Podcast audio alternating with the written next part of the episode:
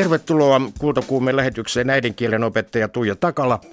Kiitoksia. Sekä Ylen kirjallisuustoimittaja Seppo Puttonen. Kiitos, kiitos. Seppo, olet luvannut, että 101 kirjan lista tulisi olemaan osin yllätyksellinen. Sitä se tosiaan on hyvin hauskassakin mielessä. Nyt myhäilet. Tai sitten onnistua Nadia Novakin kanssa yllättävän. No kyllä ensimmäiset kommentit on ollut myönteisiä, mitä on netti jo ehtinyt tulla. Sivut aukesivat kello 12. Sieltä tietenkin on tullut myös kommenttia, että miksi puuttuu tämä ja tämä kirja, se on odotettavissa, mutta hyvältä tuntuu nyt. Kyllä. Tuija Takala, olet yksin vuoden aikana Suomi lukee hankkeen 81 kirjablokkaajasta. Mikä sinut yllätti tässä kirjalistassa? No oikeastaan monikaan kirjailija ei yllättänyt, mutta se yllätti, että mitä kirjoja tuotannosta oli valittu. Ja erityisesti ilahdutti se, että on otettu erilaiset lukijakunnat huomioon.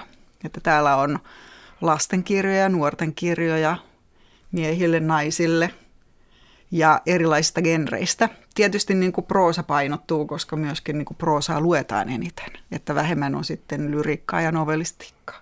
Ja se, vain yksi essee kokoelma. Joo, se on totta. Tietokirjat suljettiin äh, alun alkaen pois listasta ja äh, runoja pidettiin mielessä, mutta se on totta, että proosa painottuu ikään kuin pitkässä proosassa paremmin tulisi esiin sen ajan henki. Joo, se on ihan ymmärrettävä.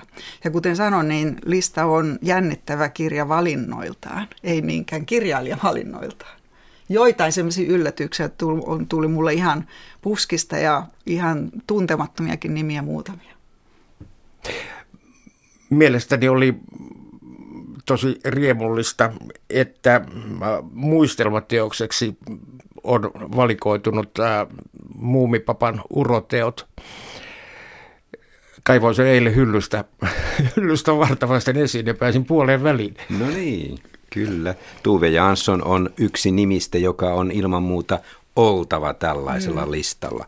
Sitten täytyi vain katsoa, että mikä vuosi parhaiten sopii, eli minkä kirjan valitsemme kultakin kirjailijalta Väinö Linnalta tai Veijo Mereltä tai näiltä suurilta kirjailijanimiltä, joiden ikään kuin on pakko olla listalla. Sen vuoksi siinä ei välttämättä ole sen kirjailijan niin sanottua pääteosta, mutta sellainen teos, joka kuvaa sitä aikaa, jolloin se on julkaistu se kirja. Tämä julkaisuvuosi on loppujen lopuksi, kuulkaas, aika ankara kriteeri. Se tekee työtä, kun sitä valitsee vain yhden kirjan. Juh, äh, aivan tulee mieleen, että, että mainitsit taannoin, taannoin pari äh, viikkoa sitten, että, että 60-luvusta äh, vuosi 1963 oli erityisen vaikea. Kyllä, silloin oli Paavo Rintala, Sissi Luutnantti ja Veijo Meren peiliin piirretty nainen. Veijo Meri yleensä on kirjoittanut menneistä ajasta, toki uudelleen tulkinut Suomen historiaa, mutta ne kirjat ovat sijoittuneet menneeseen aikaan, jolloin niissä on enempi sen ajan muutosta. Ja sitten... pyrimme välttämään, ettei tänne tule liian paljon sotakirjallisuutta, jota Meri on toki paljon kirjoittanut. Sen vuoksi ö, Mereltä tuli sitten esseekokoelma, kuviteltu kuolema. Siteraan edelleen, edelleen taannoista kommenttia, kommenttiasi, että kirjojen kautta etsitte vastausta siihen, miten meistä suomalaisista on tullut tällaisia kuin nykyään olemme ja kirjat kuvastavat Suomessa tapahtuneita muutoksia. Kyseessä ei ole kirjallisuuden muuttumislista, vaan suomalaisten muuttumislista. Kyllä. Ja kun olimme Nadian kanssa saaneet tämän listan läpi ja ikään kuin lyöneet sen lukkoon, niin huomasimme, että siellä on tavallaan sellaisia – pieniä teemoja siellä sisällä. Siellä on naisen roolin muuttuminen, naisen suhde omaan kehoonsa. Siellä on jossain määrin miehen ö, suhtautuminen omaan miehuuteensa. Siellä on maaltamuuttokaupunkiin, siellä on vaurastuminen, siellä on isän tai lasten suhde vanhempiin, siellä on ihmisen suhde luontoon. Tällaisia sieltä löytyy, jos teemottaa. Kyllä, Joo. ja ne tulevat jo hyvin, hyvin äh, esiin siellä myöskin Tuija. Joo, ja huomasin, että täältä löytyy mielenkiintoisia kirjapareja, joko peräkkäisinä vuosina tai sitten vuosikymmenten yli. Et kun mainitsit tuon 20-luvun, niin, niin mua viehätti täällä vuoden 2021 kirja on Ollin pakinoita ja vuoden 2022 kirja Annis Vaanin Pikkupappilassa. Eli tulee sillä tavalla niin kuin tämmöisen nousevan Suomen henkikin mukaan, että on nuorten lasten kirjaa ja sitten on tällaista niin kuin kansalaissodan jälkeen vähän niin kuin hupia tuovaa kirjallisuutta. Ja uuden ajan naisen näkökulma myöskin siellä, alkaa siellä 80-luvulla. Kyllä, alkaa siellä tulla kovasti sitten ihan tuolla Iris Uuro kautta vuonna 30. Mutta mä en malta olla sanomatta Annis Vaanista Pikkupappilassa kirjasta. Monikaan ei pidä sitä Svaanin ikään kuin maineikkaampana, siellähän oli oppivuodet ja vaikka mitä, mm-hmm. mutta Annis vaan itse piti tätä itselleen ehkä tärkeimpänä kirjana. Hmm. No silloin on otettu myöskin kirja ja ajatus huomioon. Mä ajattelin myös, että tavallaan semmoinen niin veijarihenkisyys valinnoista puuttuu, että, että itse olen lukenut nuorena Ollin pakinoita, se on viehättävä kirja täällä, mutta sitten mulle tuli mieleen myös veijaripuolta Simo Penttilä Punavyösarja. Muutenkin tämmöinen kuin veijari-osasto niin kuin ehkä loistaa poissaololtaan. Totta, siellä on pari, jotka nyt voi sinne suuntaan. Siellä on ryhmä ja romppainen ja outsideri. Ne kaksi ehkä, mutta e, voi se olla hieman totinen lista, täytyy myöntää. Mutta kun mainitsit tämän Armasi Pullan ja romppaiskirjan, niin se viehätti mua suuresti. Mä oon hyvin ehkä omalaatuisesti nuorena tyttönä lukenut ryhmä, ryhmä romppainen hupailuita. Ja ja kun ajatellaan, että se on vuoden 1944 kirja ja valintana on sitten tämmöinen tosiaan hupailusodasta, niin se on mun mielestä raikas ja mielenkiintoinen valinta. Sekin oli sen vuoksi, että halusimme rikkoa sitä sodan raskasta taakkaa. Siellä on sentään suopursu pursukukki, siellä on tällaista oli palata ja siellä on tuntematon sotilas sitten 50-luvulta ja, ja, ja tällaista, niin, niin halusimme rikkoa sitä. Tässä muuten Matti Hälli, Suopursu Kukki, onkin erilainen kirja. Se on vähän tämmöinen eskapistinen kirja siitä, että, tai siis sellainen niin kuin keskellä kauheuksia pakeneminen johonkin onnelaan, täysihoitolaan ja siellä ikään kuin turvallista elämää elämään. Että, että, että, että sekin on erilainen valinta. Joo, mä ajattelen sillaikin näitä sota vuosien ympärillä olevia kirjavalintoja, että, että silloinhan ei ollut mitään terapiaa. Mutta kirjoja luettiin paljon, jolloin tuntematon sotilas on ilman muuta itse oikeutettu, että siinä niin kuin kirjaimellisesti ne rintamalta palanneet saivat äänen. Ja sitten toisaalta sit tarvittiin myös niin kuin vastapuolta, eli juuri sitä hupailua ja, ja sellaista, joka niin kuin tuotti iloa ja saattoi sitten vaikuttaa siihen, että niitä kauheuksia unohdettiin ja päästiin eteenpäin. Kyllä toi Kirsi Kunnas sanoi haastattelussa, kun teimme hänen kirjasta Tiitiäisen tarinoita valmiiksi jo osa, niin Kirsi Kunnas sanoi hienosti, että sodan jälkeen – Kieli piti rakentaa uudestaan ja ihmiset janosivat sellaisia tarinoita, joita he pystyivät lukemaan lapsilleen. Ihmiset halusivat, aikuiset halusivat löytää itsestään uudelleen lapsen. Hmm. Rakennettiin Suomea hmm, uudelleen kyllä. monella tapaa. Mutta kunnaskin oli varmasti aika itsestään selvä, selvä kirjailijana mukana. Kyllä, mukana siellä. mutta vuoden 1956 niin sanottu hänen pääteoksensa Tiitiäisen äh, satupuu ei mahtunut, kun halusimme vuoden 1956 kirjaksi Irja Virtasen kenttäharmaita naisia kuvaus Lotista sodassa. Myös naiset sodassa. Sitten on äh, mielenkiintoinen nämä, äh, nämä äh, tyttökirjat ja naiskirjat. Siis Anni Polvanna, Tiina-sarja 60-luvun alussa, Rauha S. Virtasen Selja-sarja, sieltä on valittunut, valikoitunut Seljan tytöt. Ja sitten on vielä, vielä Aino Räsäsen Helena. Voidaan sanoa oikeastaan, että nämä kirjat ovat kasvattaneet ei pelkästään yhden sukupolven mm. lukijoita kirjojen ystäviksi, vaan varmaan aika usein, usean sukupolven jo alkaa olla. Joo, kyllä. Ihan itse oikeutetut valinnat minun mielestäni. Pertsaa ja kilua jäi vähän kaipaamaan. Mm. Eli... Niin, minäkin kotkalaisena. Täällä alkoi tikkana, että missä on Pertsa ja Kilu.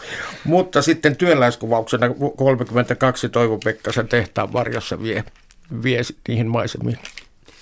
Kyllä, toki, että alueellinen tasa-arvokin on otettu huomioon vai Kyllä, mitä? kyllä.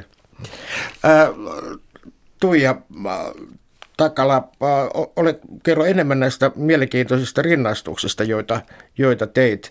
Vuonna kolme, vuoden 1937 kirja on Marttilaineen kuilu ja sitten vuoden 2014 Paitim Statovitsin kissan Jugoslavia. Joo. Martti Laine, tai siis kirjailijan nimi, nimi oli Martti Laine, Larnina myös tunnettu. Romaani Kuilu on itse asiassa minulle tuntematon, mutta otin sitten vähän selvää. Eli se on romaani, jossa kerrotaan kansalaissodan aikaisesta elämästä ja sitten homoseksuaalisuudesta, mikä on si- siihen ajan kirjallisuutta, kun katselee niin kuin aika harvinainen radikaali aihe. Ja sitten huomasin sellaisen yhteyden, että nämä kirjat on mielenkiintoista lukea rinnakkain, kun valitsee siihen mukaan Statovicin Kissani Jugoslavia. Eli siinäkin kerrotaan kansalaissodasta, joskin Jugoslaviasta, ja sitten myöskin niin kuin seksuaalisen identiteetin etsimisestä ja sitten nykyaikaa ajatellen vielä niin kuin tärkeästä aiheesta, että minkälaista on olla kotoutumassa täällä meidän Suomessamme. Tuo oli tekijöille tavattoman mielenkiintoista kuunneltavaa, koska on hyvä, jos tällä tavalla ihmiset löytävät e, ikään kuin kirjapareja, koska lukemalla aivan tuoreita ja vanhoja kirjoja, niin näkee sen muutoksen, mitä meissä ihmisissä on tapahtunut ja miten maailma on muuttunut. Tämä Larnin Mattilaineen, Marttilaineen kirja Kuilu oli siinä mielessä vähän vaikea valinta, että se ei kuvannut sitä 30-luvun tunnelmaa, mutta, vaan, vaan sisällissotaa Suomessa, mutta se aiheutti kirjasodan siihen aikaan Suomessa. Ja se oli se tärkeä syy tähän. Se käynnisti voimakkaan keskustelun siitä, että voiko homoseksuaalismia kuvata kirjoissa. Hmm. Ja yhä edelleenkin aina välillä hmm. pompahtaa se, että mitä kirjoissa saa kuvata ja mitä saa kirjoittaa. Mitä näistä varhaisten vuosikymmenien kirjoista voisi muita mainita käännösmenestyksinä kuin Valtari Sinuhen? No Sally Salmisen Katriina, joka on vähemmän tunnettu kirja, joka äh, käännettiin englanniksi heti miten. Sally Salminenhan oli Amerikassa ja, ja, ja siellä kirjoitti myös teoksia ja, ja se möi todella paljon ulkomailla ja se, on, se oli pitkään yksi käännetyin kotimainen kirja tuon aikaan monena vuosikymmenenä. Se oli vuodelta 1936, mutta eikö myös tämä vuoden 1917 kirja ole käännettyjä kirjoja? Niin, Konrad Lehtimäen Ylös helvetistä. Konrad Lehtimäkihän viimeisteli tämän kirjan Amerikassa ollessaan siellä. Ja kun hän tuli takaisin vuonna 1916 Suomeen, niin se teksti alkoi olla kutakuinkin valmiina. Nyt mä en muista ulkoa, kuinka paljon sitä on käännetty, mutta Lehtimäkihän oli, oli jo tämmöinen kosmopoliitti tuohon aikaan. Tämä on hyvin mielenkiintoinen kirja, koska tämä kirja kuvaa myös utopiaa, tulevaisuutta. Se on niitä ensimmäisiä dystopiakuvauksia Suomessa. Joo, ja se oli todella juuri, mitä sanoin alussakin, että jotain tuli puskista, niin tämä itsenäisyyden ensimmäinen kirja tuli puskista mielenkiintoista. Latasin sen kansalliskirjastosta muuten eilen. No sitten tässä on Eino Leino heti kakkosena 1918. Mm, Leino on kirjoittanut nämä poliittiset runot, nämä on poliittisia runoja vapauden kirjateoksessa, niin 1800-luvun loppupuolella. Ja piti vähän niin kuin miettiä, että voiko sitä ottaa tähän – sarjaan ollenkaan, mutta siinä on niin hyytävän tärkeä esipuhe keväältä 1918. Et pelkästään se esipuheen kautta ja sen takia mä halusin sen teoksen tähän sarjaan, koska sitten mitä Leino kirjoittaa näissä runoissa, se kirjoittaa vapaudesta ja siitä, miten tärkeää se Suomelle on. 70-luku oli poliittisesti hyvin leimautunut, mutta äh, heti voidaan sanoa, sanoa että siellä, sielläkin voi pitää kevennyksenä Juhani Peltosen elmoa. Niin. parodiaa suomalaisesta urheilusankaruudesta. Niin, niin, mutta muistakaa toki, miten huikeasti suomalaiset kahmi mitaleita urheilukisoissa silloin. Se on niin vuosikymmenen kuva, kun suomalaiset juoksijat ja muutkin urheilijat olivat aivan ylivoimaisia verrattuna muihin. Ja Peltonen huomasi tämän ja kirjoitti siitä ensin kuunnelman radiolla ja sitten kirjaksi. Sen takia mun mielestä se on niin kuin mukava silta täällä kanssa, että kun draamatekstejä on aika vähän, niin varmaan on niin monia polvia suomalaisia, jotka on nauttineet siitä Elmo-kuunnelmasta. Ja jatkuvasti, jatkuvasti niin tekevät sitä, uusitaan, uusitaan edelleen. Samoin on äh, terävä löytö vuoden 1979 kirja Asikainen Melleri Vuennon Petekuu, kun uusi teatterisukupolvi kyseenalaisti perinteet. Sehän on yhden sukupolven äh, ikoniseksi tarinaksi koko näytelmä ja teksti noussut ja ja samalla tavalla siellä on mun mielestä pari tälle, on tietysti lapualaisopera, jotka olivat hyvin tärkeitä mm. ajailmiöitä molemmat. Mutta äh, mitäs mieltä olet Arto Paasilinnan vuoden 72 kirjasta Operaatio Finlandia? No otsikoltahan se sopii teemaan oikein mm-hmm. hyvin. Ja mä luulen, että tässä on myös niin kuin sama juttu, että Paasilinna on oltava listalla juuri sen takia, että se on niin, luettu. luettu. joo kyllä, ja suomalaisuuden Mut, ikoni on niin, myös. Mutta kyllä. se, että mikä kirja, niin oli mulle yllätys. Tämä oli siinä mielessä äh, mielenkiintoinen, että tämähän on Arto Paasilinna esikoinen. Ja äh, kirjan luin ja innostuin siitä, mutta sitten kun lähdin lukemaan taustamateriaalia, niin tuossa 70-luvun alussa – niin täällä Suomessa järjestettiin ihan oikeasti ruotsalaisten kanssa yhdessä oikeistojärjestöjen kokouksia.